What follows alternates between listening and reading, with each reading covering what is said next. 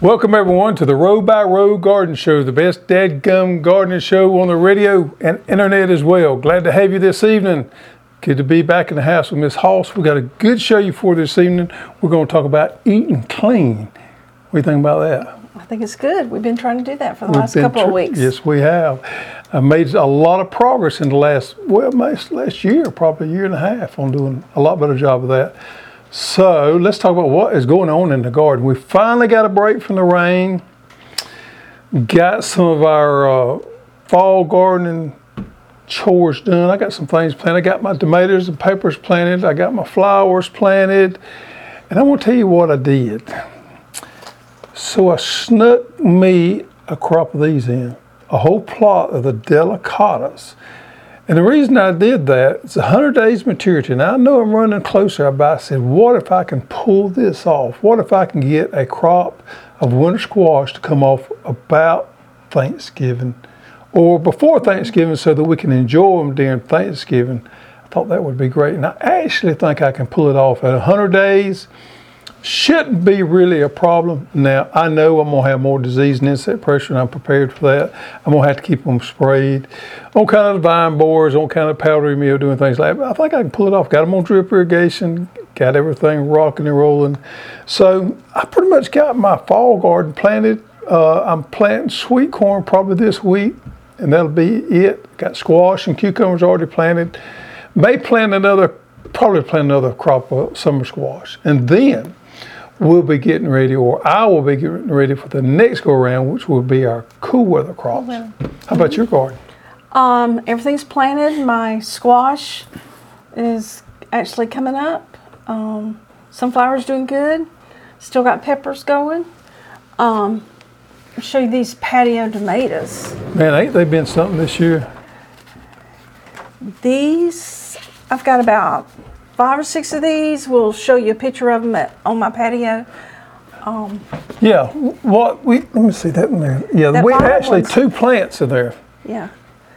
Let's shoot it up here where everybody can see that right there. This is the Little Birdie series that we oh, carry Oh, so here good. that has been a game changer for this year. Now, we normally don't do a lot of container gardening, but man, this is awesome right here. We actually had a guy, one of our customers, write in. He already talked about them, and he wrote us in some good, pertinent information about these we thought we'd share with you. All right. It says, Hey Hoss, I've been growing micro dwarfs for years, and the little birdie micros were my first and probably still the best overall. Just some tips I learned through the years extremely versatile. They will grow and produce in something as small as an 8 ounce cup, but do this in one gallon containers. Rosy Finch can benefit from a two gallon, and I think That's probably that one there, yeah. that one there. Um, they don't like the ground. Avoid getting wet because the dense foliage allows the roots to form all the way up the stalk. And you can actually see that on these stalks. You can get multiple harvests, and the plant can actually live up to three years. Yep, I you- thought that was interesting. Yeah, if you got a greenhouse or somewhere you can put them inside, I didn't know that either, but uh, they'll last a long time. Now, I was interested to hear that they didn't do good in the ground because I was actually going to do some testing on that, and I really don't know why because this is just, you know, this is a hanging basket or a, a Mm-hmm. container plant, and I was going to try some in the, in the ground, but that's good to know that they don't they don't like the ground as well. He also says just trim off the old foliage after harvest and the suckers will take over. And I actually did that to one of my yellow canary Mm-hmm. and it's actually working. Yep. Amazing plants that are hard to kill or stun. This actually came from 29 Slow Joe. Thank you for those remarks. Very interesting. So just give you an example, you see there, there's one, two, three, four, five, and you picked one while ago. So there's Mm-hmm. 6 tomatoes on this little bitty plant right here, and then it's put on another crop behind And it that. doesn't get much bigger than this. No, uh, this is about as big as they get. when right? did you plant these? Do you remember? It's not been that long ago. They, they 55 days to maturity, so they, they grow off quick. And uh, they really do well. No, no fertilizer in here, just good compost, good compost and potting soil. They seem to have a little green around the stem right there, which is It okay. still tastes good. Yeah, they still taste good. I believe that's the rosy finch right there. See, it's turning rosy. You planted these, so I don't. Yep. Not sure. So here we are right here. I'm going to show y'all the. It's called the Little Birdie series, and this is from Sakata Seeds. And if these are winter this year for us. This these right here. How many have you got? How many have you got down in the house? About eight. Probably eight. And she potted about eight of them up. I'll tell you something else I did. I bought some grow bags, some like gallon grow bags. I grew a bunch of these and I put them in those gallon grow bags and I gave them away. To everybody to come by that was interested, I give them a tomato plant. And I tell them all you gotta do is carry it home, put it out, keep it watered, fertilize a little bit. It will make tomatoes. It's a perfect gift for someone, or if you you know you like to grow things in containers, definitely need to check out the Little Birdie series.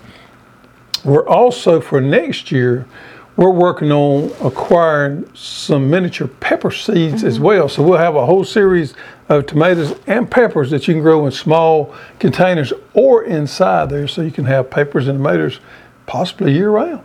I mean, I can see you growing those inside in a grow light year round. Speaking of peppers, Mm-hmm. these are the.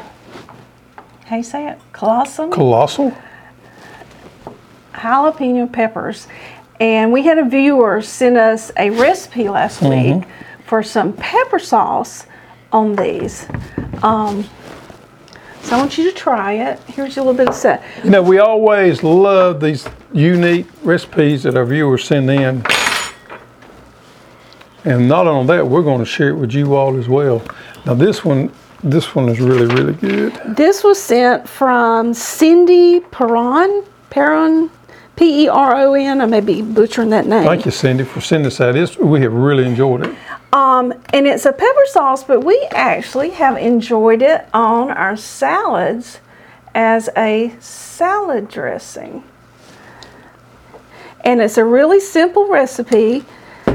There's 12 jalapeno peppers, 8 tablespoons of red wine vinegar, a whole lime, a tablespoon of sugar, a half teaspoon of salt, a half teaspoon of onion powder, and a half teaspoon of garlic powder. And um, we'll post this recipe in the comments. What do you think? It's not hot. Not hot, You're but a whip zi- when it comes to hot. Well, it's zesty. Let me just put it that way, zesty. Zest. It's a good zesty. Um, it's, it's good salad dressing. I can see we could use on a lot of different things. Tacos, it'd be good It on would tacos. be good on tacos. Got just a little bit of heat to it. Mm. Man, that's a big old salad you fixed me right there. You got a lot to talk about today. Yep. But this will last up to a year in the refrigerator. And it probably took 10 minutes to make. You show them the seed right there? Yeah, so for all those extra jalapenos Look how you have big left these over, are. yeah, they're huge. As hence the word colossal, Colossus. colossus. Excuse me. Anyhow, big jalapenos. And these will last up until frost. Oh yeah, 85 days maturity. Yeah. So there we have it, folks. There you got some ideas, and that is some absolutely wonderful salad dressing. Jalapeno. It's not real hot. You did take the seeds out of it, though. I did take the seeds out. It's called Pepper Joe's Hot Sauce. It's a medium hot. Yeah. And she also sent us one with some habanero that was hot, but we didn't try that. yeah. All right, so let's talk about our main topic for this week. And this was something that I've been evolving with for the last few years now. So just give you an example. Since we started this business a few years ago, I kept thinking to myself, how can we more and more eat clean or eat better or eat more sustainable through our our our lifestyle here? And it's just kind of took a standstill there for a while. We'd make little bitty baby steps toward it, maybe a baby step back or two. And then we had the virus last year that really shook us, shook us to the mm-hmm. core. We realized how susceptible we were with our food supply and about how we get our food and everything. Because, you know, there was a couple mornings we woke up, the grocery stores were not open. Right. So we we felt like we were more prepared than most other people, but we still had this sense inside. Then we had my grandmother and your parents. Yeah, we had them to look after. So we had this sense inside that I think everybody had that they wasn't as prepared as maybe they should be. Mm-hmm. We had a freezer full of stuff, and we just we we were, and all honestly, we was going to be okay. But inside, deep down inside, we were that we were not going to be safe. So it was that sense of security that we really battled with. Since that, and trying to eat healthier in the last few months, we have really looked hard about what our intake is as far as groceries and the way we live. Now, there's three aspects to this right here, and number one is food safety. Now, food safety is a is a big one for me because I understand industrial farming probably more so than than, the average person does. With food safety, when you grow your own food, you know exactly what's been put on it, and you don't worry about certain things such as uh, pesticides, such as maybe an overdose of fertility, or uh, being contaminated with salmonella, or some of these other harmful things that can be out there on your food. You know, we hear about it all the time, these food recalls on lettuce and things like that that really worries us. So food safety is a big thing for for us and and and just let me tell you this, and I don't want to get too deep in this. I hope you get the message. But with industrial farming, when they go out there to gather these these crops, this produce, and I'm not talking about your your farmer that you buy from at the farm stand. I'm not talking about your local CSA. I'm talking about industrial farming. When you buy industrial farming, I, I, I, think about that. That's what you buy at the grocery store. Those guys, those huge farm industrial farmers, is one that supplies your, your grocery chains. When they send a crew to the field to pick the crops, there could be hundreds of them out there. So you're dependent upon them to be clean and to be safe with the way they gather your food for it to when it gets to you to be not contaminated with anything that you want to be contaminated with. Uh, so, so that is important. When we go, when we gather our own stuff, we, we know exactly how it's been grown. We know how it's been harvested. We know how it's been handled. That is a common thing to us to know that. Also, sustainability. But to be able to know that you're going to be took care of, that you have the, the means to take care of yourself, and that you're not dependent upon the grocery stores or the supply chain. You know, we've seen the supply chain get really compromised mm-hmm. through the virus thing. And even today, through a lot of hard goods, we're still seeing a lot of supply chains compromised. So, not have to, to depend on that gives you a certain amount of common effect of, of knowing you can provide for yourself and that you're going to be okay. And also the health aspect of it. Eating healthier, you know that what you're eating is not loaded with, with pesticides but here's something I'm going to throw at you that you may not ever thought about, you may not ever realized. And mainly, I'm talking about leafy vegetables here. So just give you an idea how industrial farming goes about. So there's a crop of cabbage or a crop of kale or anything like that. Those things are grown on huge scales, and when the orders come in for those crops, they are crews are sent out there to gather those crops. So to give you an example, at 8 o'clock in the morning, they could be a nitrate or fertilizer application put on that crop, and they could get an order in at lunchtime, and then they send a crew out there to gather that order, say a thousand skids of cabbage or kale or whatever. Now, when they do that, those vegetables are loaded with nitrates. Nitri- nitrates is a tough element to trap because it is so mobile, moves so quick. But what happens a lot of times is these crops are loaded with these nitrates, and the reason is that's just the way industrial farming is done. It's not it's not necessarily done on a regular basis. It's just done when the orders come in. So that can very easily happen. Now in the United States, nitrates in your vegetables or your fruits is not regulated. It is regulated in the European Union, but is not regulated in the United States. So that happening is not against the law, it's not against any rules whatsoever. We have no government agencies that are uh, looking over to make sure there are nitrates in your foods. So that's not regulated at all. So it is easy, very easy for you to go to the grocery store and buy greens, lettuce, kale, cabbage, whatever, and it be loaded with nitrates, and you eat it and you have trouble with your belly. Your belly gets upset and it doesn't adjust well to that, and you're sick from that. And you always blame it on, well, I just can't eat greens, you know, because they just don't do me well. Well, what you don't realize is you probably may have been nitrate poisoning happens more often than not. So being able to grow your own vegetables, you can take that completely out of the situation and you don't have to worry about it. And what we've noticed is we're able to consume more vegetables yeah. because we don't have that problem. So that those three things, food safety, sustainability, and eating healthy are huge for us, and that is the steps we've been trying to make to eat more of what we can grow and what we can produce. Now, let me preface this right here. This is not the cheapest solution out there. Growing your own food may not be the cheapest way out there. The cheapest way is probably going to Costco or some of these big box places and buying whatever on sale of these processed foods and eating them. But eating healthy and being sustainable and making sure that you're uh, what you eat is safe. Necessarily, you can't put a price tag on that. So don't necessarily try to justify it as a price tag, but understand what the end results of what you're trying to achieve. Now, let's move on to where we have come. In the last few months, we've gotten to a point where we can produce our own eggs. We have for years here. We actually have chickens. We have butchered our own chickens.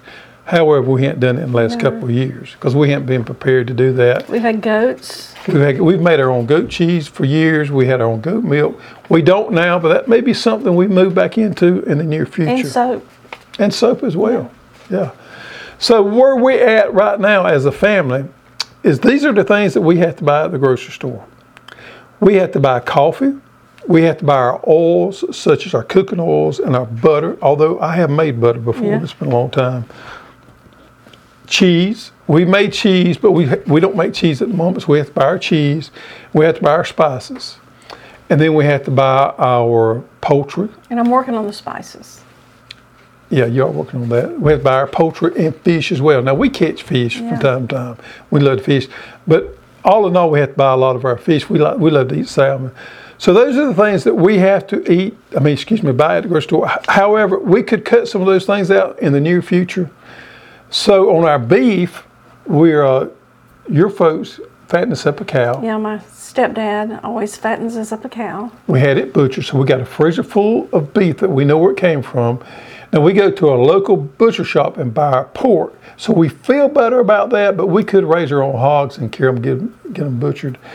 But and we could also raise more chickens and have more of a schedule of killing those chickens out and having our own um, chickens, poultry. Done that in the past. It's not that real big of a deal. You just got to plan ahead. I figure probably on one or two a week to eat. You got to plan way in advance so you can, you know, you can uh, process one or two a week to eat. And I'm gonna give everybody a little hint there. I don't. I used to boil them and all that kind of stuff, put feathers off of them. I just skin them out. I got where I could skin one out in no time. Skin it out and uh, I'd say one a week would be yeah, it would be. sufficient. It would be probably be for the two of us. It'd probably be enough. Uh, and then you could have. You could take the bones, whatever, make a broth out of that. So there's a lot we could do yet. We're not. By no means are we telling y'all where we where we need to be. We're we're taking steps to get where we need to be on that. We have come a long, long way on our vegetables and our fruits and things like that. Mm-hmm. So we do typical things like everybody else does. We grow corn in the springtime. We grow it in the fall. We put it up, get a freezer full. We can tomatoes. We can tomato soup without the meat. The Beans. beans, We have potatoes. peas, potatoes we put up in the barn, onions, all those things put up. But then what we have implemented this year is eating fresh leafy vegetables all the time. And we're going to show you today how that could be possible. You know, we've talked about how it's it's hard to grow leafy vegetables in the summertime, especially here in south on kind of the heat. And uh, these things seem to bolt real quick. The lettuces you can hardly you can't hardly grow a lettuce in the They get summertime. bitter. They get bitter, Yeah. and they just don't do to get sun scorched. And we grow them fall, fine in the fall and the spring, but we just can't grow them in the summertime. And during the during the peak of the wintertime, we can grow them, but they get a little slow. But what we have realized is with these indoor growing systems, we can grow our greens year round. So that's what we're going to talk about today. Let's get into that a little bit. Now, let's show you, first of all, for you all out there that have bought our seed starting kits, you will get these trays right here in your seed starting kit. And also inside that, you will get the inserts. Now, you can take these inserts out or you can buy these separately on our site here and you can use your seed starting grow light kit to grow you some microgreens. Now these are broccoli microgreens. And we did a little focus group uh, about a week ago, and we we let them have some for different the microgreens, and the broccoli actually came out pretty well on top. Did. These are 40 times more nutritional than actual the collard, excuse me, the broccoli, the broccoli head is. So they're highly nutritious right there. good. Easy to grow. The way we eat them is as a standalone salad. We cut them off and eat them. So if you got those grow light kits, you can grow these right here. You can use those grow light kits instead of putting them up after you get through growing your vegetable starts in the spring. Leave them out. Continue to grow microgreens and baby lettuce in these to give you fresh greens throughout the summertime and throughout those off seasons. So we got broccoli here that you can grow that. Now another one that I'm going to show you if I can find is a smaller one right here that we got. Now this is buckwheat. Now buckwheat to me, I don't like it as well as I do broccoli and sunflowers. I would eat buckwheat as mixed in with my lettuce or maybe another microgreen such as sunflower stuff. It has kind of a grassy flavor to it. Mm, I like that. Yep. I like that. And then, if you wanted to grow your lettuces, you can simply just grow your lettuces in the same pot right here. Now, the lettuces take a little bit longer than the microgreens do, but we grow lettuce as well as microgreens. And what I have been doing is I've been rotating. Like one day for lunch, I'll eat a lettuce salad. The next day for lunch, I'll eat a microgreen Those would be good mixed together. Yep. And that's actually what I think this is the sal- the red salad bowl lettuce right here. It does take a little bit more pot and soil when you use these right here versus using the microgreens. But I'm gonna go over with you the ideal way. If you're just interested in growing microgreens, I'm gonna go over that with you today. The ideal way to do it. Now, like I said, you can grow the microgreens in this right here. If you're not sure you're gonna like microgreens and you already have our seed starting kit, by all means, just try growing you some of these right here. See if you're gonna like them and then go from there. Now, if you're dead set like we are, and if you're sold on the microgreens, this is what you want. You want our microgreen trays. Now, our microgreen trays fit underneath our, let's see, let's make sure I get this right. Our indoor seed start kit, mm-hmm. it fits perfectly underneath that, and it also fits underneath our hanging grow light kit. And we're going to show you a picture of those. Yeah. We- At the end of the show, we're going to show you what those look like, and we're going to put a link below where you can I get don't know those. if that's not my favorite. Yeah, so these are the peas. This is definitely, these three. Sunflowers.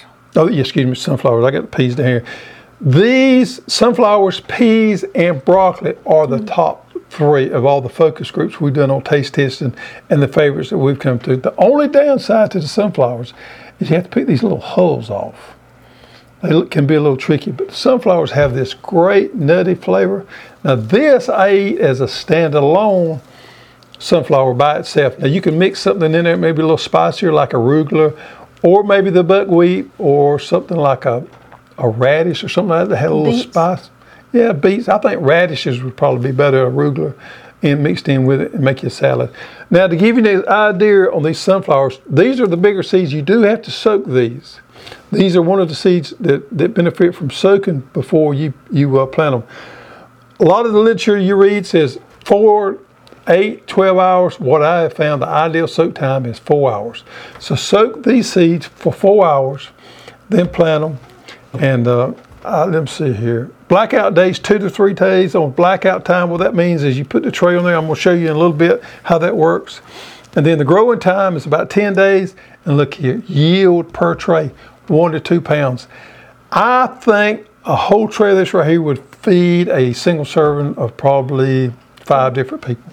So if you got a big family, you could, you could serve them all at one time. Or if it's a small family like two, what we do is we cut them all, clean them, put them in the refrigerator, and they last for a number of And days. how long did it take to get this size? 10 days. 10 days. From seeding. All right, let's move back. You got somewhere you can put this over there? We got a lot of props today, folks. Now here is another one that that I mentioned is a favorite. Peas. This is a sugar prince pea.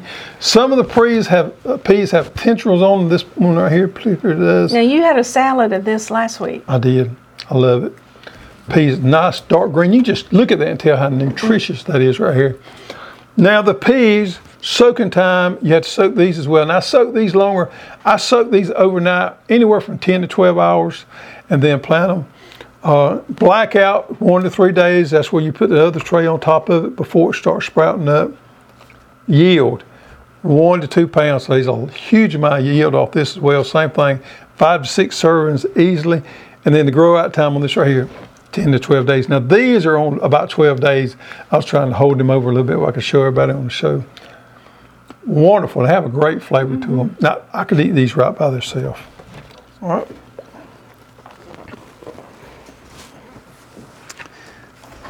All right, so we're gonna show everybody how we plant them. And I'm gonna got a broccoli that I'm gonna show how we plant. Okay, here is our microgreen trays right here. This is the solid, this is the one with holes. So what you wanna do, and I'm using the bottom tray here because I don't wanna make a mess, so I have a tendency to do that. With your microgreens, it's important that you use a real good potting medium. You don't want to use a potting soil from like big box store that's got big chunks of um, pine bark in there because it doesn't work well. Need to sharpen my knife. Can't believe I got a dull knife. Dull knife.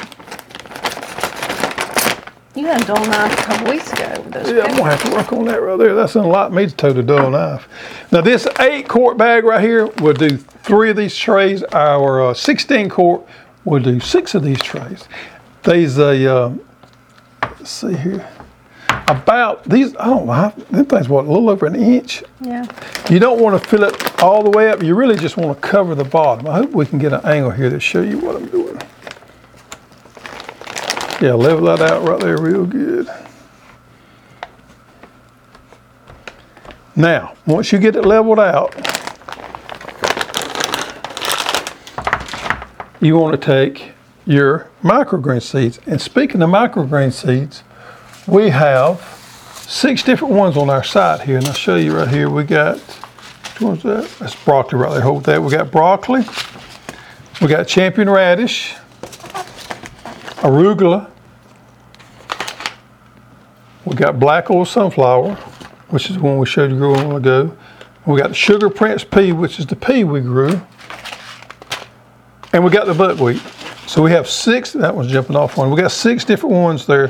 Now I'm gonna tell you the neat thing about these packs is the exact amount that you need for this 1020 microgreen tray is inside that pack. So you don't have to measure or guess the seed density or how many to plant in there. We've already done all that work for you. So we got those on our site there. And let's look here. We're gonna do broccoli. How about that? So you open it up, and these are in four packs. These four packs will last a long, long time if you don't use your seed immediately. But this is the right amount for this. You Yeah, use the that's- whole pack. Oh, you talking about the seed? Oh, Mm-hmm. heck yeah. It's perfect. We've already done all that for you, so you don't have to figure it out. Now we have this squirt bottle here, spray bottle. Now you can do this two different ways. A lot of times I'll do this outside because I'm kind of a mess maker. is very messy. I get a little messy. Cooking, it don't matter just what I'm doing. I'm gonna make a mess because I go hard at it. So you want to Doesn't clean up either. I don't clean up well. You want to spray this down and get it wet. And you can do it two different ways. You can use your mist nozzle outside that you got in your greenhouse or your little pot bench, or you can use a spray bottle here. Now what you want to do is you want to get it pretty wet. Now you might go over it a few two few times to get it wet. Now I'm not going to be able to do that Yeah. here. After I get it real good and wet, I like to take it out of this and I like to stick it that way. And the reason for that is, is to drain out. You don't want it just sopping wet. Sopping wet's a southern term. Do you know Sopping. that? Sopping wet. You don't want it sopping, sopping wet because what's going to happen is you're going to get mold and rot. But you want it to drain. You want to get it wet and then you want to let it drain. Put it back inside of your bottom tray, which is nice and covered so it doesn't drain out and make a mess there. Now, I've got my seed pack open. Then you just take it and just go over it real good, like right there. Try to get it as even as you can, but don't get all upset if you get a little heavy somewhere. I'm doing actually a pretty good job, man. A lot of practice. A lot of practice. Just kind of sprinkle it over there. Get your edges good. Yep, just sprinkle it back. If you got any parts here you may have missed, think I did do good, didn't I? You still got a little bit more in there. Yep. Yep. All right. And that's pretty thick, dense plant there, but that's what you want. All right, so now that you got it all where you want, kind of pat it down. I like to pat it down beforehand because once you get it wet, it gets a little sticky on your hands. Mm-hmm. Wet it again. Yep. Wet that again. Now, a lot of people will say after you do this step right here, your blackout on broccoli is two to four days. They say every morning and every night, take them off and spray them again. But I've not been doing that, and I've had good results. The key, I think, is having them in a good temperature so they don't dry out. Now, after you get them at stage right here, you want to put another solid bottom tray on top. And I didn't bring a couple of bricks, but I put a couple of bricks here on top. And that forces this down so that it uh, doesn't have much air in there and it keeps everything nice and tight. Now, I will leave this right here in a 73 degree room for two to four days with those bricks on top of it. I don't ever take them off. Now, if you want to take them off once or twice a day and spray them back down, that's fine. Nothing wrong with it. As long as you don't get standing water in there. But I haven't done anything. Just put this on here in two to four days. You take it off. And what happens is you have all this yellow in here with this white where they're coming up. At that point, you put them underneath their grow light. And then in a few days, you've got broccoli microgreens. It's just that simple. Every 10 days, you can pop off a crop. So that right there has afforded us. Boy, I did make a mess. Look at there. Mm-hmm. I It's got right. Seeds. clean in it it. Yeah, you'll clean it up. We got um, we got we can eat all the time with our little small setup that we've done testing with. We can eat vegetables such as uh, microgreens and lettuces every meal. Yeah. It's, it's the thing I try to do at lunch. So we may not eat them. I may not eat them at uh, dinner evening, but I've been eating every day for lunch. I've been rotating my salad and my microgreens for lunch. Been putting a little tuna and some cheese and some of those good tomatoes you, you uh, pickled the other day in there. Yeah, that you didn't like. I didn't like. I actually like them. them, yeah. I like them in the salads. So that's what we've been doing to fulfill our need for vegetables and be able to eat. I'm gonna, I'm gonna say local, eat more sustainable. I guess is what we produce. So a couple keys here. 73 degrees. So whatever most people keep their house 75 degrees somewhere there. You want to keep this 73 to 75 degrees when it's germinating. When you take it out of this and put it underneath your grow light, you also want to stay at 75 degrees. All of these cover crops, with the, with the exclusion of buckwheat, are cool weather crops. And they love that constant 75 degree temperature. They do well there. They got the most flavor. They got the best color. They got the best germination in that environment. And I think that's the whole key to it is having the right environment for these microgreens and these lettuces right here. Now buckwheat, it being a warm weather crop, it seems to do fine in that environment. I think if you was to have to grow it some outside, buckwheat would probably stand a little more heat than the rest of them does. But you could do um, spinach, kale. Yeah, yeah. I've even heard of people doing cantaloupe. Now I've not done it. Experiment with cantaloupe as microgreen. So yeah, you are unlimited what you can try, and there's lots of different ones out there. Heck, all different kind of stuff you can try. So let can give you an idea of what kind of equipment you got to have to do this with. Now, if you have one of those fancy day rooms where you get plenty of sunlight in a controlled environment, you can probably pull this out without a grow light.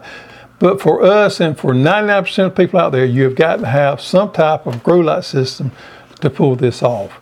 And that way you can keep it underneath that light and in a cool environment. You can keep it all out of the way and it works fine. Okay, I want to show you here our grow light system that we have in our little grow room here. And what I did is I bought these racks here from, I think I bought it from Home Depot or Lowe's one. I, they call them baker's racks. They're actually four foot by 18 inches wide and they work perfect. I got two of them here because I was overdoing a little bit. I had a lot to grow out for photos and for testing, but one would probably be enough. You could put, I'm going to show you here, this is what our hanging grow light kit looks like, and these work perfectly to hang on this baker's rack. You could put up to three of these hanging grow light kits on this baker's rack here and still have room on the top for your supplies and stuff. Or you could just put our indoor seed starting kit on there and have plenty of room left over. You could put two to three of those on there as well and have room left over for your supplies. And I, like I said, 89, last I remember it was $89 I paid for this little. Now, I, they come in chrome and black. I like the, the black one better than show up dirt. This is an ideal system, very inexpensive that you can set up. And the two different options that we have that the microgreens will fit under is the hanging grow light and the indoor seed starting kit. So it's twofold. You get you get to start your starts in the spring, and you can use it year, round Year-round. to grow your vegetables. What better investment is that? Now we've got all these supplies on our website under microgreens tab. We're going to be adding some complete kits here shortly, so we may have it by the time this airs, where you can buy a whole bundle where you get everything you need. But if we don't, we'll have it coming shortly. What do you think, Miss Hoss? Awesome. Awesome. Yep. It's a great thing. I mean, I was aware of microgreens, but until I dug down in it, I think it, it's a superfood that a lot of people should be trying. A lot of people don't know about it out there. It hadn't been around for a long, long time, but it's it's amazing to me. People up north seem to have got on the bandwagon a little bit quicker than us in the south did. How about some corny joke of the week? All right. Yep. You got one for me? I do. You know, we're talking about tomatoes. Yeah. We had a lot of rain. Yeah. How do you fix a cracked tomato? Cracked tomato. I'm have to go with duct tape again, I reckon. No. Some tomato paste. Tomato paste. they get corny every week, folks.